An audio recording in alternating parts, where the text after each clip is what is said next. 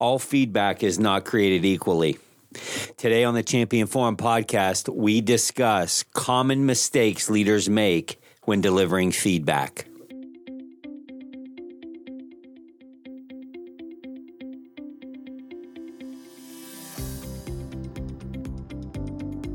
This is the Champion Forum podcast with Jeff Hancher, the forum for leaders, champions, and dreamers.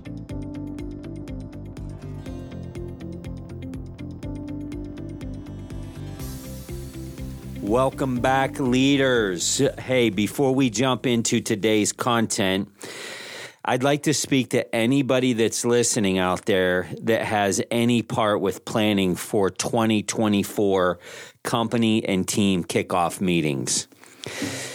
I got to tell you, I love being a part of these team and company kickoff meetings because they really, they set the tone for the year. They make a statement. Um, and I would love to be a part of your event and bring true impact and take-home value to your organization. What you don't need at your kickoff meeting is another balloon animal artist or someone that's shooting fire from their mouth. No offense to the people that do that. Although uh, these things are amazing, what you need is high impact. And uh, this is what I love to do. Absolutely love it. So whether you're looking for uh, sales training, a sales talk, um, leadership training, or keynote speaking, uh, there's four specific areas that I run in in these kickoff meeting type, type segments. So whether you're looking for keynote speaking that's going to set the tone for the year or some high impact training that will have staying power, I'm here to help you out. Uh, we are now booking for the first quarter of twenty twenty-four, so I did want to get ahead of this, and I would be honored to be with you all. Uh, you may have questions. You may uh, want to talk about what is the menu of options and how does it apply to your team. Uh, we would be happy to jump on a call and talk through that with you.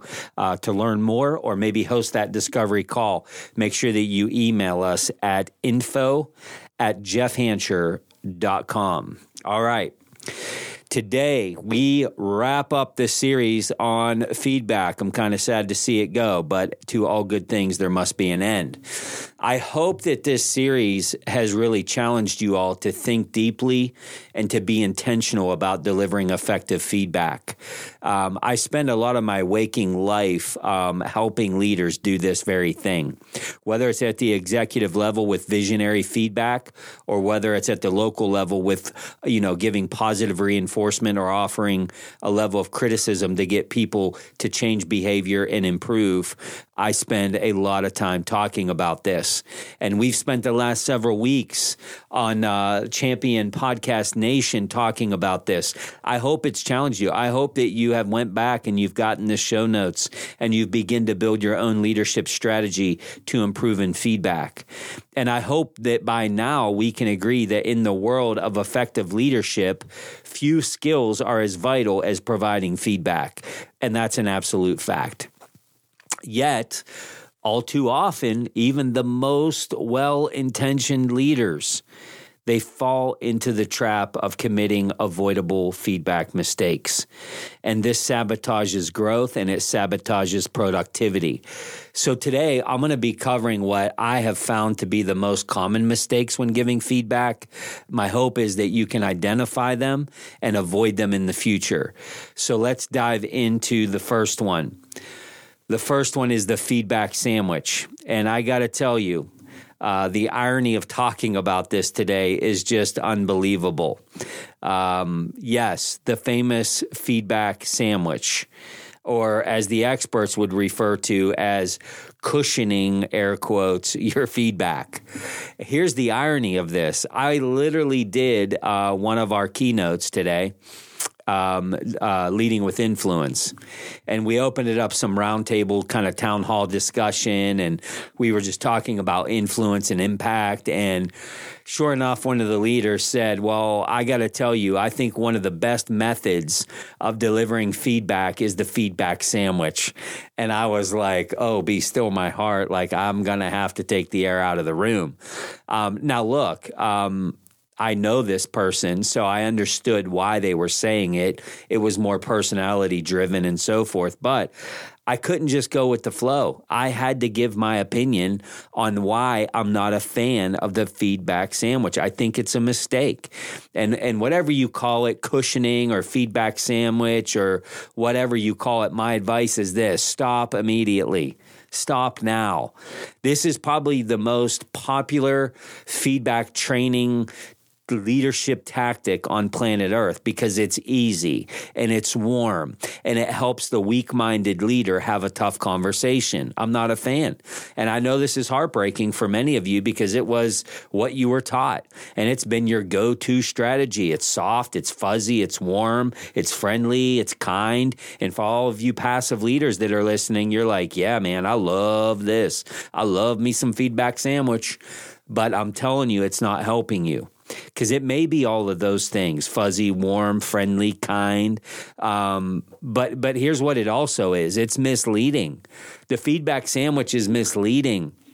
We've all heard the advice. Start with the positive feedback, deliver the negative feedback, close with something positive. You're amazing, you're a rock star, but sometimes you can be an absolute moron and a jerk. But we really do love you around here. And just like that, in three easy steps, you can deliver all the negative feedback you want without upsetting anybody, right? Wrong. It's bad advice. And uh, I'm willing to debate this. Email me, info at jeff hancher dot com. But not, it's, not only is it bad advice, it, it can do a lot of damage to the relationship between you and your team. The main issue with the feedback sandwich approach is that it's actually manipulation to some degree. In brief, you, you're manipulating someone by distracting them from the main point, which is your constructive criticism. And by the way, haven't we already established in the last several weeks that people change based off of the feedback that you give them? If you use the, the sandwich approach, every time you're going to deliver negative or constructive feedback or have a tough conversation, you inevitably have to deliver positive feedback that you may really don't even mean to soften the blow. It's like, oh man, I have to have a tough conversation, so I got to think of something nice to say. What am I going to say? I don't know what I'm going to say. And it comes off very disingenuous. This undermines trust. And it shows that you're willing to deliver phony feedback to manipulate their feelings. Any positive feedback you deliver afterward, it's going to seem suspect at best. And they're likely going to wonder, does my leader really mean this? Or, or uh, are they just trying to make me feel better about something? Any, think about it. You're doing this feedback sandwich, negative or positive, negative, positive. And one day, the rare occasion, you you see somebody doing something great and you walk up to them and you're like, hey, Brad, I just want to let you know you did a great job on that project and it's amazing. You know what they're waiting for? They're waiting for the but. They're waiting for the negative because that's been your way of going about delivering negative feedback. So let your positive reinforcement be your positive reinforcement. Let your criticism and tough conversations be that. Remember, firm, direct, and consistent. This is the feedback approach. Not emotional and not manipulative. Feedback is a gift, and how they respond to your feedback is none of your business. Our job as a leader is to get great at delivering feedback, taking account of personality, taking account of emotional intelligence, taking account of your history and your relationship with this person is how you determine, am I going direct feedback? Am I going collaborative? The timing of it, the location of where I'm going to deliver the feedback. These are things you need to be thinking about. What you shouldn't be thinking about is how are they going to respond? Good luck figuring that out, by the way. The second mistake I see is labeling. So many leaders make this tragic mistake, um, and why, it, when this typically happens and why it typically happens is they're in an emotional state that lacks composure. we label people, right? We we call them arrogant. We call them closed-minded. We call them stupid, clueless, hypocritical, immature, lazy. Get down the list. We we say you don't care about anything. And of course, this is hypothetical because nobody listening to this show ever does those things. This is just like, you know, examples. And then when you when we do this as leaders, it's very hard to recover from. When we do this, we come from a place of wanting to be right, which means that any other way is wrong. It promotes closed-mindedness and only only being around people who think like us. It, and it will stifle diversity, diversity of thought. Uh, it will stifle innovation. Labeling puts us uh, in a box. It it puts the people that you're leading in a box too, by the way. It limits them and you. As a leader, your job is to encourage the sharing of different thoughts and ideas for the greater good, right? Labeling somebody shuts this process down completely. It's judgmental. So as a leader, you're promoting the idea that there is only one right answer by labeling. I'm right, you're wrong. That's kind of the mentality that comes with labeling. And it, it's clearly a lack of empathy as well. Labeling and the fear of being labeled shuts down curiosity. And if you have a brand of labeling, you're going to find that there's going to be a lot of people around you that are either yes sirs and giving you fake applause and fake praise, or they're not going to say anything at all in fear of being labeled. If you're if you're a leader that is a labeler, you already know the answer. So no one will dare question your ideas. You're, oh, no, I'm not speaking up. I'm not saying anything. If you are being labeled, if you're the recipient of being labeled, you're reluctant to ask questions and give answers to questions for fear of being thought of as wrong or stupid or fill in all the blanks that labeling can bring. Reframe your position with the objective of looking at the situation with different perspective and creating the opportunity for growth. A labeling leader is a leader that will lack engagement from their team, and they will lack endearment. Be careful of the label, and this is why in high emotional states, it's best to get composure and say very little, because most likely a label is going to come out. Mistake number three, delaying the feedback is mistake number three. If you wait too long to give feedback, it becomes far less meaningful and definitely won't be have the same effect. That's one of the reasons it's essential. Focus on giving ongoing feedback. Remember what I said a few minutes ago. Consistent. Consistent feedback. Focus on giving consistent feedback instead of waiting until uh, the performance review. Let's go there. We don't wait until the annual review to give somebody twelve months worth of feedback, right? We got to do this consistently. When feedback comes immediately, it helps resolve problems quick. Isn't that what we need? The sooner the people get feedback, the faster they can make changes and improve their future performance, which, by the way, it's not only good for business, it's the right thing to do. Because if we get the people right, and we get them performing better, guess what's going to happen? They're going to take care of your business. Also, don't wait until an employee's performance is like in the tank, so far below expectations, and then you decide to address it. Someone who has to find their way out of a substantial hole, they're going to feel overwhelmed. They're going to feel hopeless. Somebody that receives feedback soon and, and immediate, this is where they have a little bit of hope, meaning I'm not so far backward that there's no way to catch up. And then comes the performance improvement plan, then comes the progressive discipline, and they've seen this song play out many, many times. This is where they just give up hope, or they quit. You have turnover, or they stay and quit, which is even worse. Remember, feedback is a gift and should not be avoided, and at all costs, not even delayed. The next one that we're going to talk about, and, and the last one I'm going to talk about today, is focusing only on corrective feedback. This is a big one. We can't just focus on the problems. So many managers are so focused on putting out fires that they only give feedback when they see something going wrong. You can probably relate to that. And you're not alone. Like, we all do this as leaders because we run at such high pace.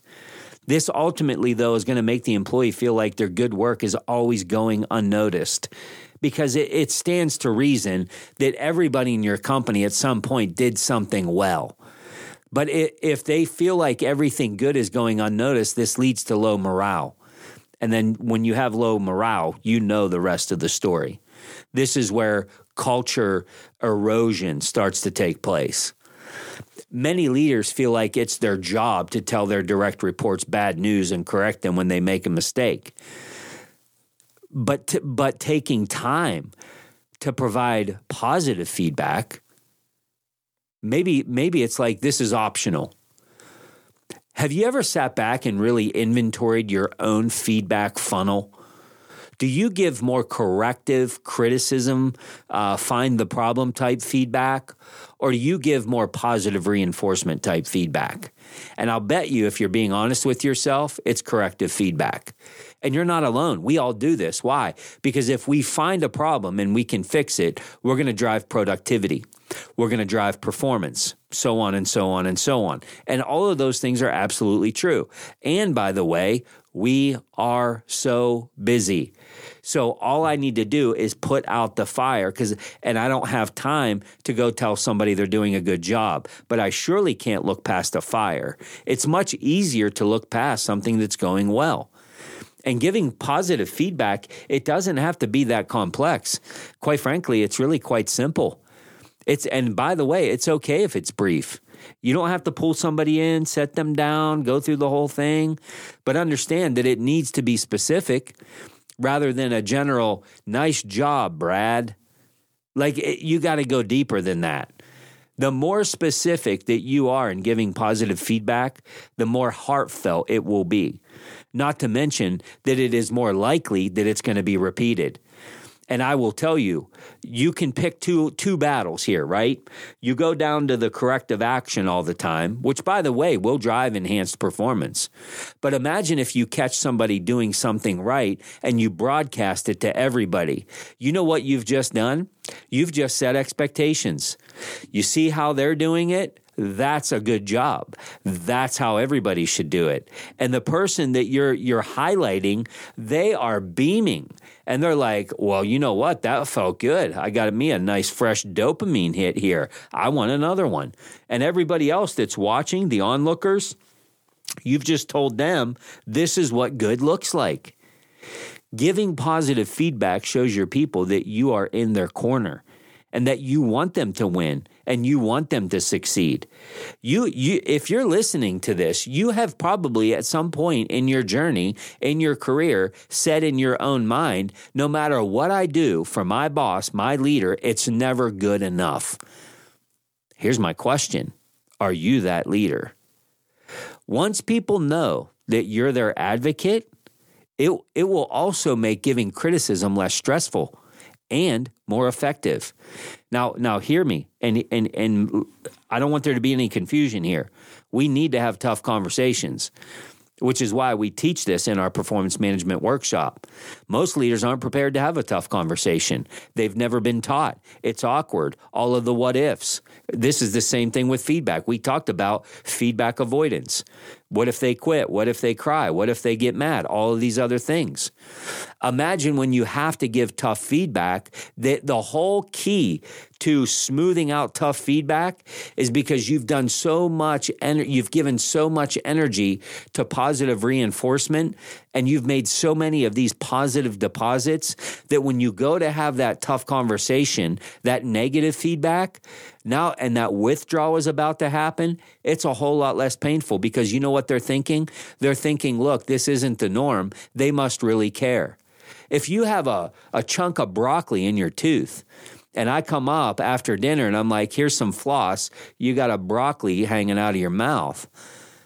If I have a relationship with you, and and and you know, you know I have your best interest in mind, and I tell you there's broccoli in your teeth, you're like, bro, thank you so much. I would not have wanted to walk around town all night with broccoli sticking in my teeth. If I don't have that relationship, and I'm a monster. It's like, who are you to tell me that there's something in my in my teeth? How dare you? I'm offended, right? This is the scenario that has to play out in our leadership. Big withdrawals require big deposits. No deposits, no withdrawals. Once people know that you're their advocate, this tough conversation and this criticism that you need to give, it's less stressful for you, the leader, and it's more effective to seeing them grow and seeing them progress. We should always be thinking that we need to earn the right to deliver tough feedback. Two ways that you do that. One, you set clear and reasonable expectations. And two, you make deposits through positive reinforcement and positive feedback. Well, there you have it. The common mistakes in delivering feedback. What are the areas maybe you need to improve upon? And will you be more intentional in doing so? Leadership is learned, and none of us are perfect at it. We are all a work in progress. And I hope that this series on feedback has challenged you. As a leader, you know that communication is the cornerstone of effective leadership. It, it, it's, it's full stop. It rises and falls on communication, how you deliver, the tact that you deliver, all of these things. However, you got to understand that communication, it's an ongoing process. It's not a one and done, which is why, like, you can't just tell a three-year-old child how to brush their teeth and expect they're going to do it the rest of their life. You got to keep reinforcing it, right? Communication is ongoing. Feedback is ongoing. It's not about occasional conversations. It's it's about continuous discussion that happens within your organization. And you must be the one to drive the dialogue. You're the leader. That means giving feedback regularly, in addition to being open to receiving it as a leader about your own performance. And that might seem scary, but if you want to take your leadership and your organization to the next level, it is crucial that you create a culture of feedback. Feedback going out, feedback coming in. Feedback boosts employee engagement. It makes employees more motivated to perform. It makes them excited to do meaningful work, and it makes professional development possible. Leadership is a high calling, and at the end of the day, our main job is to help other people reach their fullest potential.